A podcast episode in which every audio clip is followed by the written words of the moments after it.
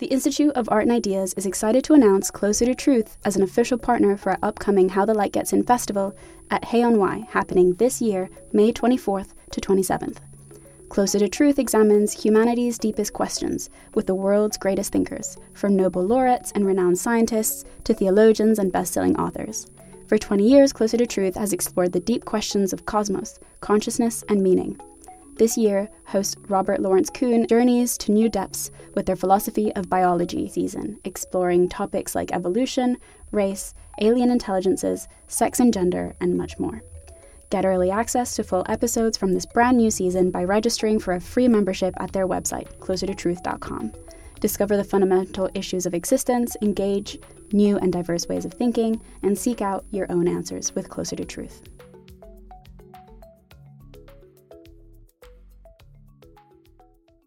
Hello, and welcome to Philosophy for Our Times, bringing you the world's leading thinkers on today's biggest ideas. From the self help industry to the contemporary focus on mental health, the ancient Greek maxim, know thyself, is very much in fashion. But is it possible? We can't really catch sight of ourselves, and the attempt to do so often leaves us lost. What's more, like the notorious serial killer Ted Bundy, individuals can be well aware of their failings but unable or even unwilling to change. So, should we see knowing ourselves as a dangerous philosophical mistake and instead focus on specific and practical change? Or is knowing ourselves not only a real possibility, but a vehicle for improving our lives? Joining us to debate the notion of self knowledge are author of The Master and His Emissary, Iain McGilchrist, Professor of Philosophy at the University of Antwerp, Bence Nanay, Emerita Professor of English at the University of Texas, Betty Sue Flowers, and famed author and science journalist Anil Ananthaswamy. If you enjoyed today's episode, don't forget to like and subscribe on your platform of choice and visit our website, iai.tv, for hundreds more podcasts, videos, and articles from the world's leading thinkers. I'll now hand you over to our host for this debate, Mary Jane Rubenstein. Okay, so here we go. Iain McGilchrist, in three minutes, could you possibly respond to the question Is it possible for us to know ourselves? Most questions of the highest importance, such as concern the nature of God or love or the self, can never be fully answered, but that does nothing to diminish the critical importance of asking the question. About self knowledge, there are two different but profound questions here. One is general, the question Plotinus asked in the third century. But we, who are we? I believe it's our utter failure to understand who we are that constitutes a major cause of our current plight and of the world that is our home. The other is individual. Who, in particular, am I? People with no self knowledge cause suffering for themselves and those around them and make poor members of a society. The self is in no sense atomistic, but grows out of a culture and a society and contributes in turn to making that culture and that society. Jung made an important distinction between the self and the ego. The ego is predatory, self centered, and a regrettable necessity in the earlier phases of psychic development, but can and should be let go of with the attainment of maturity. The self, however, is something that it is arguably the task of our lives to grow, to nourish, and to fulfill. Those who have no sense of self are not wise, but either psychotic or emotionally unstable and borderline personalities. Catching sight of oneself is an interesting phrase, isn't it? It suggests the self as an object to be glimpsed from the outside. Oneself is, however, the experience of a process from the inside. And neuroscience, therefore, cannot address the question of what is the self, though the hemisphere hypothesis can explain why certain answers are more likely to be mistaken than others. There I distinguish between the self at any moment in time as the will in action, an expression of the left hemisphere's need to bring power to bear on the world, and the self as a continuous flow over time, analogous to a piece of music, not composed of time slices or having to be reinvented and recomposed again at every instant. That time sliced vision of the self is how it appeared to Descartes, how it appears to subjects with schizophrenia or autism, and to those with left hemisphere damage. To them, the self does come apart and seems to be an illusion. But it is far from being so. It is something we must grow and grow into before we can ultimately aspire to transcend its limitations. Thank you so much. Thank you, thank you. Betty Sue Flowers, would you address, please, in three minutes, the enormous question Is it possible for us to know ourselves? Well, I think it's possible to know some aspects. By the way, Iain, that was really beautiful. I just, I thoroughly enjoyed that very much. But I think of the self as tripartite, really. There's a part of the self I would call being, not the being, but being. And I think like dark matter, we just, we really, we don't know what that is. We don't know at any given moment what the 100 trillion bacteria are up to who have more DNA in our bodies than we do. We don't, we have no clue as to exactly how we're connected. We're finding new things about our relation to ourselves and each other all the time. So I think there's a huge aspect of um, this thing we call self that we just we we just don't have a clue. We have to have some humility about that uh, being. And then there's a second aspect that that is very like what what Iain was talking about, which I call the bundler, which is just kind of a construct, really. It's sort of a theoretical gathering together of our sensations and our it's that musical thing through time. It's memories. It's a little ad hoc sometimes, but there's enough memory, there's enough glue there that at any given moment, the bundler manages to get us through the world and to exercise some kind of will. And normally, we, when we talk about self, we talk about this bundler. But there's another part of self in this tripartite structure um, that we can know very well, but generally don't. And that's the part that I've spent my life working with, and that is stories the stories we have about who we are. And it's these stories that make us happy or unhappy. We're always telling stories about other selves. We're very unreliable narrators about our own stories. Um, and we can really work with the stories we have uh, about ourselves. So the being part is a big mystery. Uh, when we get rid of the storyteller, when we see the illusion to some extent that the bundler is, and we we I, I, want to say fall into mere being. There's a kind of bliss there that the Buddhists have talked about, but of that, nothing can be said. and then the bundler is something that we're always working on and can find out more about. Um, but we really have a big moral responsibility for these stories. And um, I think it, it behooves us to, to examine our stories and to to know them better. What are the stories we're telling about our, ourselves? Thank you so much. Um, next up, Anil Ananthaswamy, could you please let us know if it's possible for us to know ourselves? Thank you, Mary Jane, uh, and it's a pleasure to be having this discussion with everyone. Uh, well, I guess, uh, first of all, the answer to that question depends on what one means by the self. And I guess we'll come to more clearly defining the self in the course of this discussion, I'm sure. Uh, but if the self is a neurobiological process and not a thing, and I think it's a neurological process, then the answer to the question is yes, it is possible to know ourselves to some extent. But even hidden in that question is that word us. If, if by us we mean humanity in general, right, then I think we'll eventually come to some sort of understanding of this neurobiological process that begets the self, which again we need to define more clearly as we go along.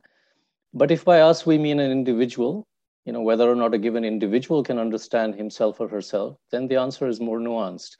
I think the ability to understand aspects of oneself, the, the kind of aspects that Betty Sue was just talking about, is itself a cognitive process. And just like all cognitive abilities, this too will lie on a distribution. Most of us will be average. Some of us will be better at it, and others not so. And you know, I can think of monks. Uh, let's give them the benefit of doubt that they are better at knowing themselves than others. So they're on one end of the distribution, and then there are narcissists on the other side. So, and hopefully most of us are neither monks nor narcissists. Uh, um, and but what are we trying to understand here? And maybe here we can kind of think of, of a sort of a high level view of what I think neuroscientists, philosophers, and theologians are trying to understand.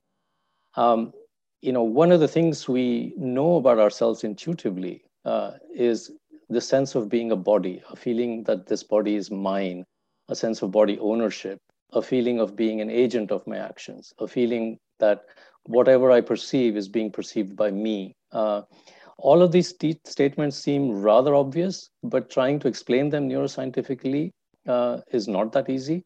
Uh, so the question of why is this, why is there this perceived unity, uh, this so-called synchronic unity, uh, is uh, is an important question. There's also another kind of unity, again, something that Betty Sue referred to, um, you know, uh, whether we are thinking about our childhood and recalling events, experiencing emotions, and you know, uh, about our remembered past, or doing the same for some imagined uh, future self, there is this feeling that there exists the same entity which is experiencing either the remembered self or the imagined self, and there is this notion of diachronic unity, a unity over time of some experiencing entity. Uh, so the attempts at understanding the self are really about trying to understand why is this feeling of unity uh, there at all? And, uh, and I, I, imagine during this discussion we'll un, uh, unpack these things and come to some understanding of what the self is and whether how much of that is understandable by us as individuals and how much of that is understandable as you know a human enterprise. Fantastic. Thank you so much Bence, would you please uh, approach this question? Is it possible for us to know ourselves? Thank you. Uh, and I, I, like the positivity in the room that uh, in some ways all three of you are uh, hopeful that we can uh, know ourselves. Uh, I'm going to be thoroughly and utterly negative. So I'm going to say that we cannot, it's not possible for us to know ourselves. It's dangerous. It's potentially extremely dangerous to, to try to do so and neither is it desirable. It's, it's not something we should uh, try to do. And I'm going to give two reasons for why it's uh, not possible and uh, can lead to all kinds of complications. One of them is that uh, not it's a we're extremely invested and biased when it comes to, to knowing ourselves uh, because it's us. We're trying not to have any negative opinions of ourselves. So, um, so there is something that psychologists call the psychological immune system, and the idea there is that if there's if you're bombarded with the negative information about ourselves, then we're just going to swat them away uh, because we don't want to have negative informations about ourselves. So uh, so self knowledge is uh, not like other kinds of knowledge. Other kinds of knowledge you could try to be neutral. When it comes to self knowledge, it's very difficult to be neutral. You're always uh, invested, and it always distorts uh, any kind of attempt at knowledge. The second reason um, is that um, the self changes. We change all the time and there's a lot of uh, um, interesting social psychology uh, experiments that shows show this um, from one year to the other in five year uh, periods. There's just enormous changes that we undergo in all kinds of ways, including personality traits, uh, including very the you know the most touchy feely, our most touchy feely uh, cherished taste in music and in literature and in film. Huge changes. Nonetheless, we are very good at dismissing that we can change in the future. That's again like a celebrated social psychology uh, finding uh, that goes under the title of the end of history illusion. We all acknowledge that we changed a lot in the last five years, but in the next five years, we're not going to change at all. So the, the self changes, whereas our self image does not change. So that again leads to a kind of systemic distortion of any kind of attempts at self knowledge. So that's these are the two reasons why self knowledge is always going to be pretty poor and also, it's potentially dangerous because if our self knowledge tells us that we're much better people than what we actually are because of the psychological immune system, then that's just going to uh, mess up the way we're going to uh, make decisions. The final thing I want to say is that why, why, why should we think that self knowledge is something that we should be going after? Knowledge is an intellectual relationship to something that we know. Uh, is this the kind of relation you want to have to yourself? I mean, I, I, I would want to say that there's a much more unmediated, much more direct relation that you, that you can have to yourself, uh, which would not really constitute knowledge in the sense of uh, this kind of intellectual relation, but rather some form of um, emotional link to yourself that's not uh, premised on what kind of uh, properties you attribute to yourself. This is fantastic. Thank you all. You've effectively given us a map of the conversation that we are going to have, actually, all of you. So, what I'd like to do now is to dive down into little moments that each of you has already raised. Um, the first question around which we're going to be structuring our conversation is uh, what is the self? What is the self? Um, in particular, is it real? Or is it an illusion? And in what sense is it either real or an illusion? Um, and Anil, you sent you you brought us here already, so I'd like to start with you, if if it would be all right, to dive deeper into this question of what a self is. Um, you, have you've, you've suggested that there's a there's a synchronic element, and there's a diachronic element to this feeling that we have some kind of unity. Um, is do we take that should we take that feeling seriously? Or is that some sort of illusion? And how could we know either what, what is the, what is this thing that's feeling that um... yeah so the word illusion is uh, used very loosely you know because the moment you say that it's an illusion then you have to ask the question who is experiencing that illusion? And then the whole thing fall, falls apart. So i think um, the, the thing that i was talking about this perceived sense of being someone or something uh, the phenomenal self is what philosophers call it that is very real. There is no denying that we experience ourselves as we do. Uh, you know, the forms of the unity of experience, whether it's the unity of experience in the moment or over time, is real. I mean, I'm talking about how it feels. And so that's certainly to be taken seriously and, and needs to be explained neurobiologically, neuroscientifically, uh, philosophically, and otherwise. Um, the, the thing that usually when people are arguing about whether the self is real or not, uh, the, the straw man that is often set up and then knocked down rather easily is this idea of the ontological self. Like, is this, is the self a substance uh, that is uh, as real as the electrons and protons that make up the body? Uh, so, like, for instance, if, if one were to die, um, uh, then you know all that's left behind is matter. But along with that matter, is there something else that's left behind? So, and uh, you know, it can be called in an aspect of the self and that's the ontological self. And that's rather easy to deny and, and knock down. But oftentimes the debate is set up as you know trying to say that there is something ontological about the self. It's part of the furniture of the universe as it's made up. Uh, and uh, I think you will it'll you'll find it hard pressed to find anyone who will today subscribe to the ontological self. So our task really is to explain why does this experience of a phenomenal self come about, and that is certainly real. And why does it keep feeling like an ontological self? Because that does seem to be the default position, right? That there is a self there, that there's some kind of substance there. Um, Bence, would you say, would you would you disagree with this idea, or would you would you affirm this that the phenomenal self is real, the the perception of self is real, we experience ourselves this way, and therefore. No, no I, I really like that that way of uh, of, the distinction uh, that that. Um, that Anil was making, I guess my my point is that this phenomenal self, or uh, the way we experience ourselves is just has very little to do with uh, our behavior and our preferences, our actual behavior and actual preferences.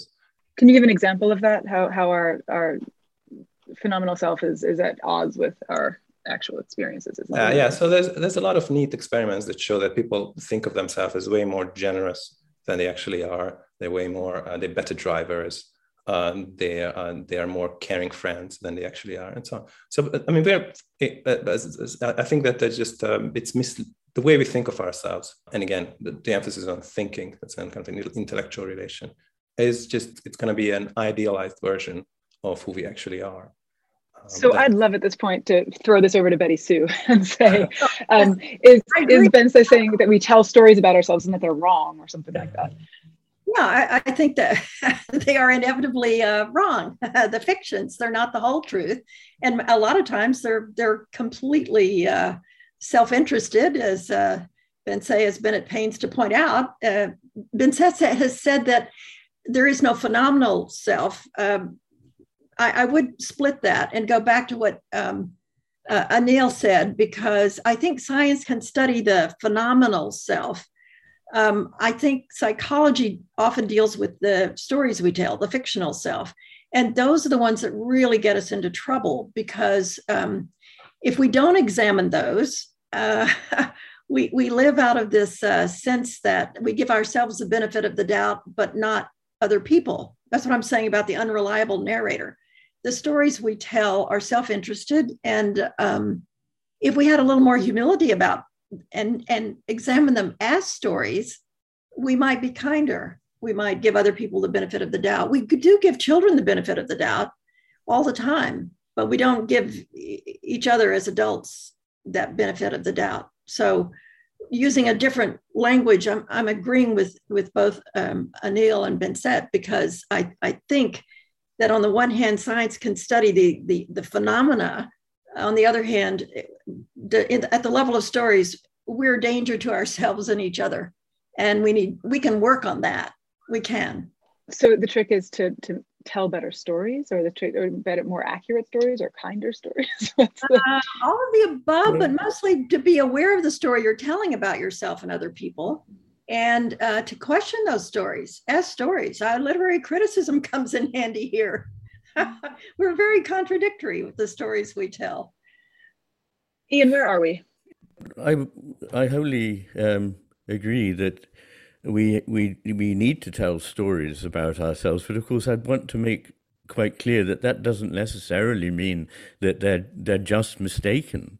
There are better and worse stories, and in fact, life can only be understood as a whole. Never mind the self, by myths and stories and narratives. There is no alternative. People who think that they have a way of looking at it that doesn't have some such myth usually usually have bought into whatever the myth of the age is, which is that it's just a heap of mechanical stuff that is best understood by being reduced to its parts. And that's a myth too. That's just not a very good one. So we do tell these myths. Um, I don't agree with Bence on much, uh, really, because he seems so extraordinarily black and white. Um, the picture is subtler than that, and and um, it's quite true that we deceive ourselves, of course. We deceive ourselves about many things, but not to make the attempt to see more truly doesn't follow logically from the fact that we often deceive ourselves. I, I think it, it, some people are actually very good at knowing themselves. I, have known many in, in my life. Some people seem ha- to have no talent for it at all. It's a matter of degree and it varies. Also, the point about change, yes, but everything changes, everything flows, but it doesn't necessarily become something utterly different.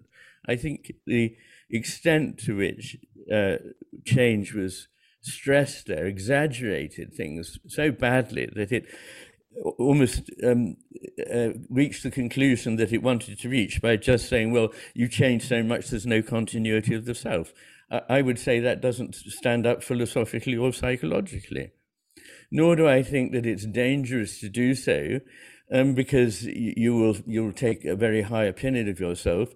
I've worked a lot of my life with people who take a rather poor opinion of themselves, much poorer than they need to. Um, and getting it right is important. Getting it wrong is dangerous, yes, but you don't have to get it wrong. That whole premise is is far too simplistic and overdriven. And finally, I don't know what country Bence comes from, but in most languages other than English, we make a distinction in kinds of knowledge. There is knowledge in the sense of German Wissen and French savoir, but there is also knowledge in the sense of German kennen and French connaître. And it is that process that we need to exercise in getting to know ourselves. It's not an alienating one, it is a human one, one that has relationship in it. And I just finally like to say about the, the question of the bundle and the idea of the problem of how do these bits come together uh, synchronously or dia- diachronically.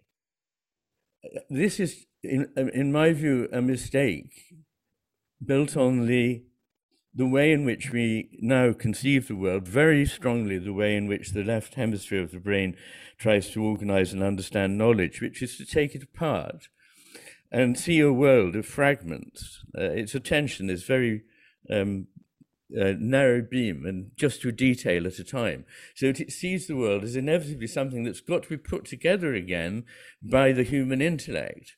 Whereas if you are able to stand back from that position and see it as already never divided into, into tiny fragments, but actually a whole, with distinguishable zones, areas, fields, whatever you like within it, but not ultimately severed one from another, then that problem doesn't arise.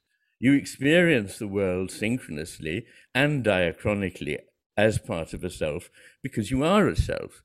It's when a certain kind of very analytic, slightly autistic form of thinking is brought to bear on the idea of the self that it falls apart. I wrote about that in The Master and His Emissary, and I've written more about it in The Matter with Things. So thank you, Iain. I, I think I'll use this as a as a hinge onto our next question. What I'd like to just mark uh, is the distinction between talking about an individual self and a collective self. And we may want to ask as we as we keep going uh, whether the collective uh, self, the, the, the, us in this conversation, is just an individual writ large, or whether there's some kind of difference in structure between these two things or some sort of structural relationship that's more complicated than just a reduplication. Um, so let's let's head into the next question. And Bence, why don't we just throw this right back to you? Um, the, the the next question is: If it's the case that at least we don't have any kind of ontologically stable self, is it in fact important to give up on the quest of knowing ourselves? Iain says absolutely not. He says some people are very good at knowing themselves, um, particularly in that sense of the German kennen and the French connaître. Um, how do you stand on this, Spencer? What would you say? Would you say that? Would you agree or disagree with? So I, I really liked uh, Anil's uh, starting answer about the distinction between the ontological and phenomenal self.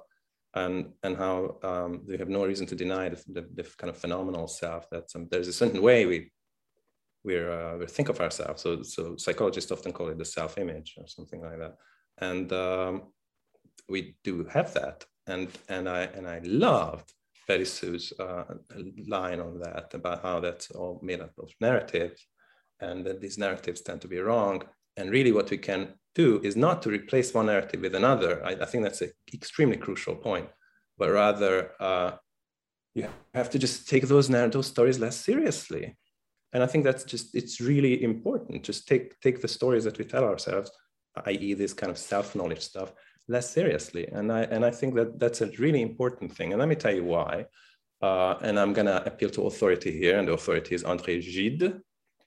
And he, he has this really nice one liner about how if the caterpillar were to know itself it would never become a butterfly. And that goes back to the point about change it also goes a little bit back about different kinds of knowledge, not the kind of uh, linguistic distinction that Iain was uh, talking about, which I don't find particularly um, helpful or amusing. But rather, uh, knowledge can, you, so you, you are pushing us to say more about the self. What is the self? I think that's an important question. But what is really also important, what is knowledge in this thing? And I've been taught, i have been taking it for granted that knowledge is some kind of uh, intellectual relationship to ourselves. So uh, you know, the, same way as I know, uh, you know, I know facts about British politics uh, or about the, um, the American um, electoral system, I also know uh, myself. So the same, the similar kind of, um, of, of, of, knowledge. In that case, I can, uh, I can have, I can attribute certain features to myself that I take to be important. And again, we have a, bunch, a huge amount of social psychology that shows that many of these features are going to be taken to be essential features of the self. So if they, if you ask me, uh, that this is the actual experimental setup, they ask subjects, well, if tomorrow you're going to wake up as a little bit taller than you are, would it still be you? If you, if you woke up tomorrow as blonde, as, uh, I don't know, as a heavy metal fan, as a Republican, as a, a Buddhist, would that still be you? And then you can kind of trace what, how, what, what are the features that people uh, attribute themselves that they take to be them, the defining features. And it's very difficult to avoid thinking of, of yourself as having these kind of defining features. You think of yourself as a, as a professor, as a liberal, as a vegetarian, and so on. But this is exactly the kind of self-knowledge that, uh, that Gide was talking about. If you're kind of labeling yourself like this, and it is true that you're changing all the time, you're changing, your labeling yourself does not change. So eventually, there's going to be this huge conflict between who you are and who you think you are. And that is uh, what's preventing you from becoming a butterfly. All right, I'm done. I know. will you come back to this and, and, and say where you, where you are with respect to this notion of the, the, the importance of this quest of knowledge, of, of knowing ourselves, and the question of whether what we mean by knowledge is an intellectual knowledge of self? I mean, like the, the discussion we're having about, you know, uh, this idea that we are stories. Uh, so that's that's the answer that you get when you, if you ask somebody, who are you? You're most likely to get a, a story about themselves. And the stories can change uh, from time to time, from situation to situation. But there is something kind of interesting here, even in the in, in our uh, assertion that these stories are not necessarily important and that self-knowledge is not important because the very act of understanding that we are stories is itself already a process of self-knowledge i mean i don't see how uh, you know that is not important and so it's it's always a question of degrees. I mean there are some people who are going to be much more aware of the stories that they are and some people much less so. The question is how beholden are you to the story that you are in terms of your emotional reaction to your environment? Again some people cannot be separated from their stories. The other others have the ability to kind of insert this little piece of paper between you know this story and their emotional reactions. And uh, I, I, think it, it's you know people are different and everyone will react differently to the stories that they are and the stories that they were and are becoming and all of those things um, and to take on that uh, very lovely kind of um, image that uh, Bence brought up about uh, a caterpillar, if it knew that it would become a butterfly, it would you know not do so. If I understood that argument correctly, um, I mean, if you look at the neurobiological processes, there is no way that a caterpillar would ever know that it could become a butterfly. Period. Uh, sorry to interrupt, but that was not the that was not the way Jit was. By the way, I, I agree with everything you said so far, and I think that is really important to emphasize that that uh, yes, the, the very act of, of, of labeling yourself is already knowledge. So, um, so the, the idea was that the caterpillar in its own self-knowledge, its own knowing itself, oh, I'm caterpillar, this is who this is who I am. I'm, ca- I'm caterpillaring here. Mm-hmm. That that kind of con- that's a constraining kind of mindset, and that that does not allow the caterpillar to become a butterfly, to change into something better. I, I see. Uh, metaphorically, you mean?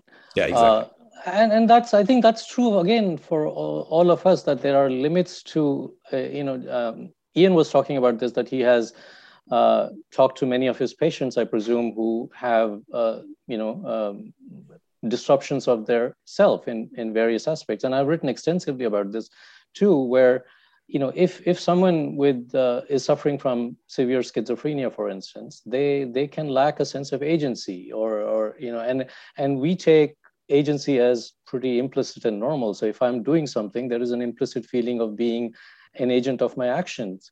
And we consider that as a part of our self. And it turns out that that you know simple taken for granted aspect of ourself comes apart in certain neuropsychological conditions. So uh, but for the, the point is that that knowledge of uh, the fact that it's your schizophrenia that's causing the lack of agency is not enough to overcome the grief that's caused by the lack of agency. So i think we have to distinguish between uh, knowledge that can influence behavior and knowledge that couldn't possibly have any effect on the physical organism. So, if the lack of agency is being disrupted by some low level uh, neurochemical, I mean, uh, biochemical uh, process, then cognitive knowledge is not enough to un- undo that. But there are other things where cognitive knowledge might be enough to undo certain aspects of ourselves. So, uh, I just sit in, in a place where I say that, you know, none of this is black and white. Uh, I think we're always on some gradation of capacities and capabilities. And, uh, you know, either, either in, in terms of the population or even during the course of an individual's life. And uh, we can't be really, you know, hard-nosed about this. So on this question of an individual's life, let me try to get um, very concrete and um, say that at my the end of my last lecture at university, I had this notoriously brilliant, very grouchy professor um, who looked at all of us and he said, uh, Good luck out there in the world. Don't try to find yourselves. There is no self to find. um, Betty, so could I ask you, does the status of the self invalidate the the the quest, the search? would you still would you recommend to young folks that they go out and try to figure out who they are? And in what and what how would you say that if you would? What would what language would you use? No, I would never say that. There's no self to find. I, I think there's a self to make.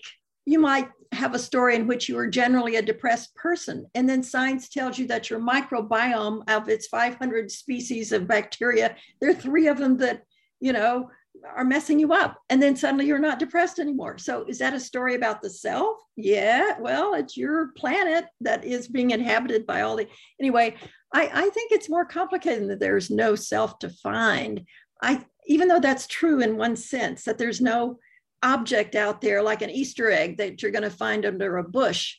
And uh, to have such as, in fact, to have such um, an illusion uh, can actually be damaging because you you never you you're never fulfilled.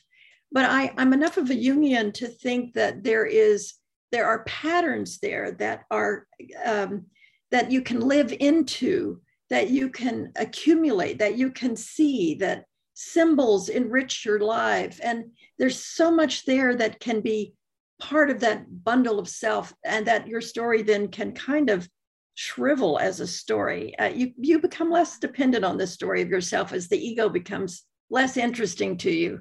And as you're in the world of being more, and the self gets broader, which is not something you own like you own your story.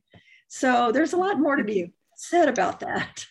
Thank you. Well, Iain, can I ask you to weigh in on this? Um, the, the idea that there may be no self to find, but there is a self to make and a bundler to be aware of. That was lovely. There may be no self to find, but there is a self to make. Um, do you do you agree with this? And what would be the connection between such, or the relationship between such making and the process of connaître, for example, that that kind of knowledge, or are they different things? The the I do believe that the soul is something that is making, and therefore, in a way, it is always changing. Uh, the, the, difficulty I had is the with the concept that because it's changing, it has no continuity or no reality. Everything changes, everything in the universe changes, but things do have degrees of continuity, and they do have degrees of individuality, although they may never be entirely separate from other things. So it's getting back into the realm of nuance and a matter of degrees in which things that look like opposites are both important and away from too cut and dried um, a, a, view. One thing I like very much is uh, Keats is saying, I mean, what a wise young man he was, uh, that this is a world of soul making, a vale, in fact, of soul making. And what he meant there is that it's a process that we grow our souls and we can stunt them because we can grow them. We can also stunt them, and I think that's what Betty Sue was referring to was that you you know given a certain way of um, being taught to think about the self, you can actually use that as part of what I consider a central aspect of life: growing the self, nourishing the self, making the self a better self uh, or um, stunting it entirely. And I think that it, there is something dangerous, in fact, in the idea that we don't have a self, because I think that is nihilistic. And as I said earlier on, I think one of the problems more broadly with our society is that we no longer have the faintest idea what a human being is. We don't know who we are, generally, never mind who an individual is. One thing I'd just like to throw in from a psychiatrist's point of view here is that, as it's been pointed out by Carrie Havel, it's often through um, the, the, absence of something or when something goes wrong that you really learn what it is that was there or, or is, is no longer there. And when you meet people who have utterly lost a sense of the self and are actually aware of what they're missing, they may even never have had one, um, rather like the phenomenon which is extraordinary that people who are born without certain limbs can have a sense of a limb. They can have a phantom limb, which they never actually in life experience. And uh, it's not an exact analogy, of course, but there's something like this about the self that those who don't have the self are so destroyed and so distressed and so dysfunctional. You then see what actually the self is and what it gives to life. So I think it's a very important point, and I, I think that I don't know whether uh, the distinction between the phenomenological self and the ontological self here is a very helpful one, because uh, I tend myself towards the school of phenomenological philosophy, uh, in which there is not some sort of other self that's more real than the self that you actually experience. That is the self. There isn't some special laboratory um, detectable thing that underlies it or underwrites its nature.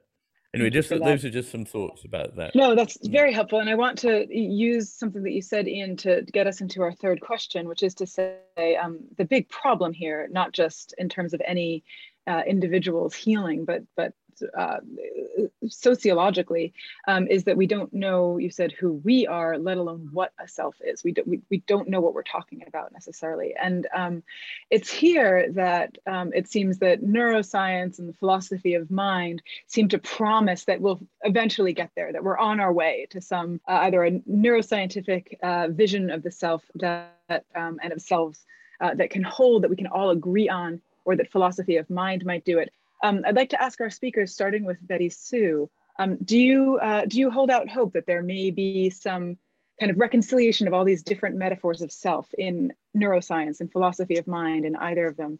Um, and would this make any difference to the way that we live our lives? I think the question is going to get more complicated, frankly.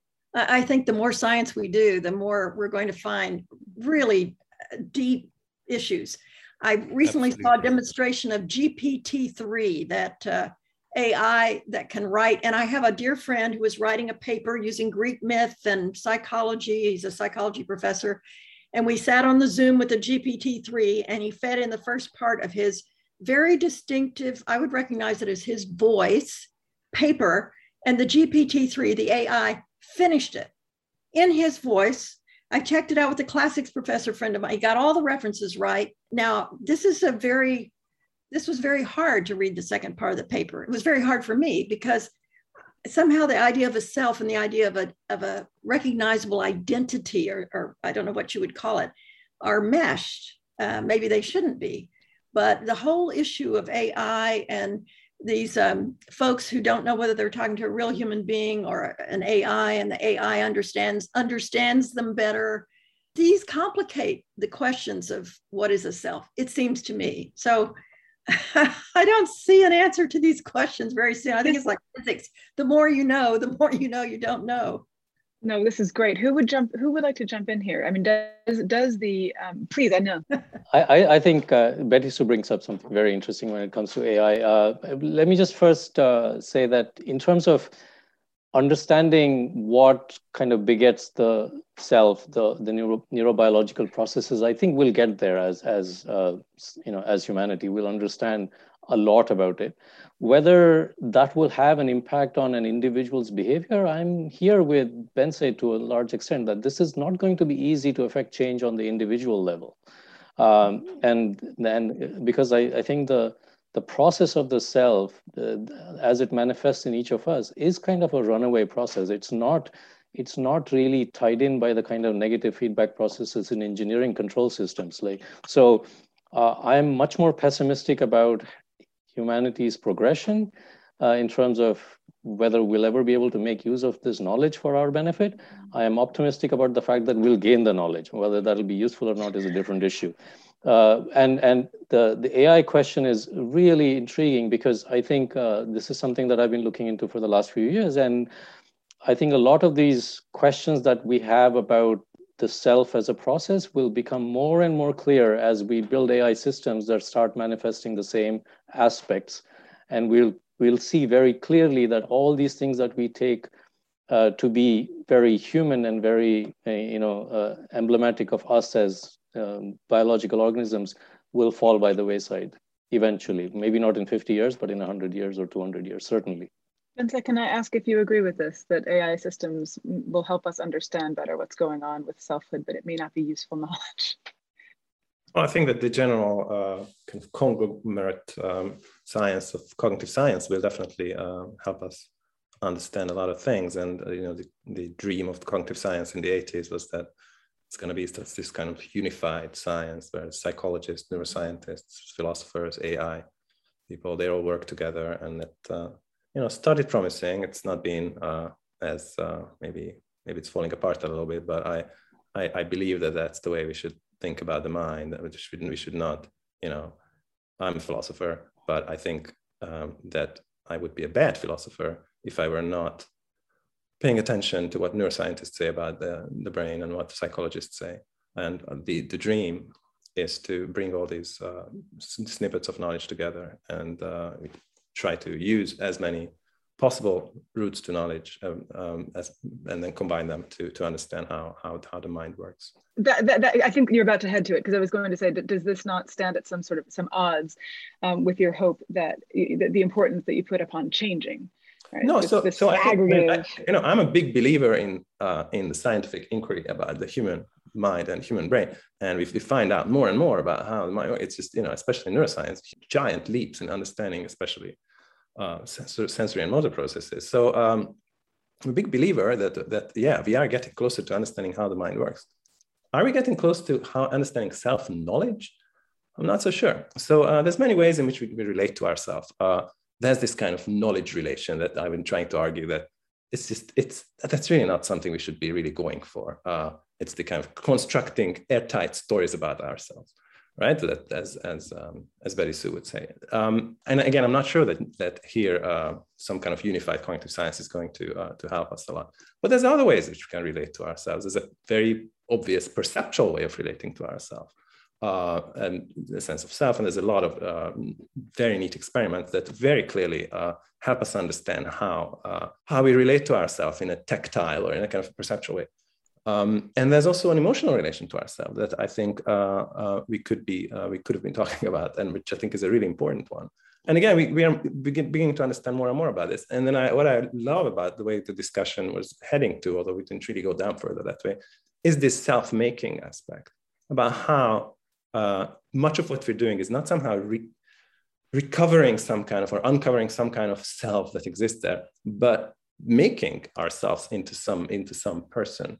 The decisions that we're making, the choices we're making, are creating what, what the self is going to be. I think that's a really crucial thing. And again, I think there's some um, some some science that uh, that the empirical sciences are, uh, especially in terms of the decision making, the decision science, uh, they're uh, they're helping us understanding how that works.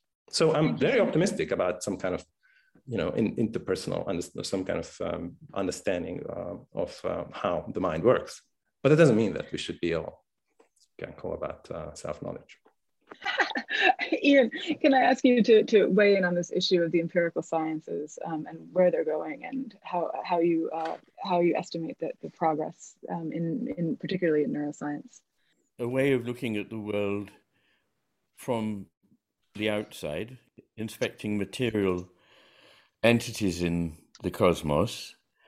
But the self is not like that. The self is a matter of experience and is inevitably approached, as it were, from within experience. Uh, I, I don't say that neuroscience can't help us understand ourselves. One third, some 800 pages of the well, uh, no, probably more like 500 pages of the book that I've just written is purely on neuroscience. But the conclusion I would draw is not that neuroscience will tell us whether we have a self or not. The neuroscience tells us something else, which is that parts of our brain can deceive us in certain ways about things like what science can tell us and about things like what the self is. And that the stories that neuroscience could tell us would inevitably be of the kind invented by the left hemisphere of the brain, which is interested in the mechanisms, the procedures as viewed externally. But that is not what the life of a human being is. And that's not what a, a, self is. And I'd just like to say it's a very important point that just because one grows something doesn't mean one made it up. There are things that one can grow and there are things that one can stunt, but it doesn't mean we just made them all up out of nowhere. A, a very important point is the idea that um, values, for example, might be what are they? They're just things that we happen to like and we don't like. So we call these good and bad, and we call those beautiful and ugly, and so on. this doesn't in any way explain the existence of it, it, explains the decisions in particular cases we make, but it doesn't explain the existence of such a thing as goodness or beauty in the cosmos. And I, with Derek Parfit, believe, who after all was a very hard nosed Anglo American analytic philosopher, that values are ontological primitives. They're not accountable for in other terms. They are, if you like, intrinsic in the cosmos. And that what we do with them, how we respond to them, is what matters. And that's a, a, just a very clear example of a case where people say we could make it all up or we have made it all up to cheer us up. But I don't believe these things are like that. I believe that we respond to something, that the universe is a matter of relationship, not just entities in isolation, that we respond to things. And by our response, we may help them come more into being or not come into being. We are in a creative universe. Physicists say this all the time. There's nothing at all unusual in physics here. Biology needs to catch up on that. And that's where neuroscience is not philosophically as sophisticated as physics and could easily um, come to the conclusion that it can tell us something about whether we have a self or not. I say it cannot. Thanks for listening to this week's episode of Philosophy for Our Times. If you enjoyed today's episode, don't forget to like and subscribe on your platform of choice and visit our website, iai.tv for hundreds more podcasts, videos, and articles from the world's leading thinkers.